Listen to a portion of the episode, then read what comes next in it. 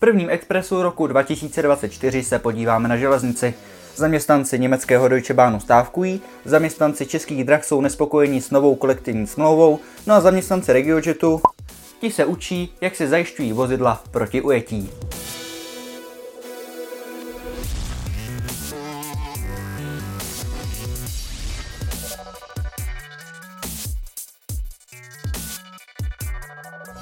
Středočeský kraj připravil první vlaštovky nového typu odbavování cestujících na příměstských linkách. Již brzy chtějí začít sbírat potřebná data. Jde především o data o počtu cestujících a tržbách. Už na přelomu prvního a druhého čtvrtletí chce kraj zkusit testovací provoz na lince 375 mezi Prahou a Brandýsem nad Labem.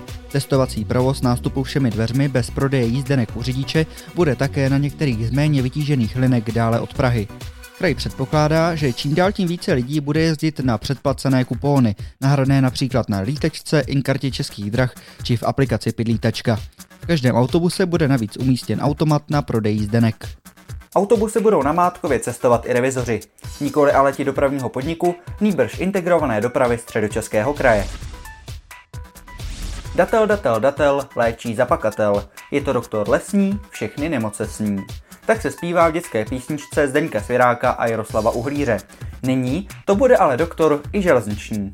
Aplikace Datel integruje kromě živě aktualizovaných zpráv o mimořádnostech v provozu také všechny další funkce webové interaktivní mapy zprávy železnic, tedy sledování polohy vlaků, informace o stanicích a zastávkách či podrobnosti o připravovaných, probíhajících i dokončených stavbách. Mimořádnosti v provozu a aktualizace na stránkách staveb je díky aplikaci nyní možné odebírat přímo jako systémové notifikace. Pilotní provoz bude využit pro testování a sběr zpětné vazby od prvních uživatelů. Aktuálně probíhá také spolupráce se Sjednocenou organizací nevidomých a slabozrakých České republiky, díky níž ještě v první polovině letošního roku začne aplikace naplno sloužit také zrakově postiženým osobám. Skončilo přechodné období, na základě kterého mohly kraje a stát zadávat smlouvy na železniční osobní dopravu napřímo, tedy bez veřejné soutěže. To je už nové minulostí. S výjimkou menších výkonů je možné výkony zadávat pouze na základě soutěžení jednotlivých balíčků. V praxi to příští rok znamená souboj o nejméně sedm zakázek, v některých případech už vypsaných. Prvními, tedy takto soutěženými linkami, budou linka X6, tedy spojení Praha, Plzeň, Cheb. Její pomalejší kolegyně R16 s trasou Praha, Klatovy až Železná ruda Alžbětín, soutěž na provozovatele jednotek Morávia v Jihomoravském kraji a v blízké budoucnosti budou také vypsány soutěže na provoz dýzlových rychlíků. Provoz rychlíků a expresů z Prahy na jich, tedy do Českých Budějovic, Českého Krumlova a Českých Velenic a v neposlední řadě také soutěž na provoz jednotek EMU 400 ve středních Čechách. Dopravní podnik včera na svém Facebooku představil nový typ tramvaje s názvem Škoda City Plus Praha 52T. Bude se jednat o 100% nízkopodlažní, jednosměrnou pětičlánkovou tramvaj s délkou 32 metrů. Dodavatelem je Škoda Transportation. Dopravní podnik zatím se Škodovkou podepsal smlouvu na nákup 40 nových tramvají. 20 jich má přijít v prosinci roku 2025, dalších 20 pak během roku 2026. Česká republika má od 1.1. o jeden státní podnik více. Na základě loni schválené novely zákona o pozemních komunikacích se jim stalo ředitelství silnic a dálnic, které dosud fungovalo jako příspěvková organizace Ministerstva dopravy.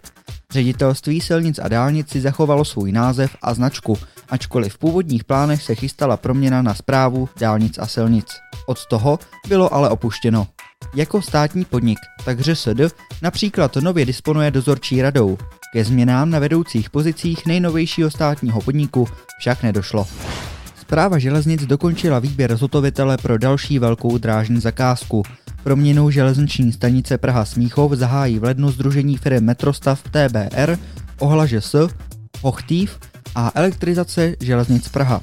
Jde o další zakázku na správě železnic, kde v porovnání s minulostí překvapivě začala cena klesat oproti odhadované ceně a dosáhla tak 4 miliardy 144 milionů korun bez DPH, místo původních 4 miliard 757 milionů. Příspěvková organizace Městská doprava Teplice, která od 1. ledna zajišťuje provoz autobusů a trolejbusů v Lázeňském městě, byla nucena ještě před začátkem provozu čelit nečekaným komplikacím.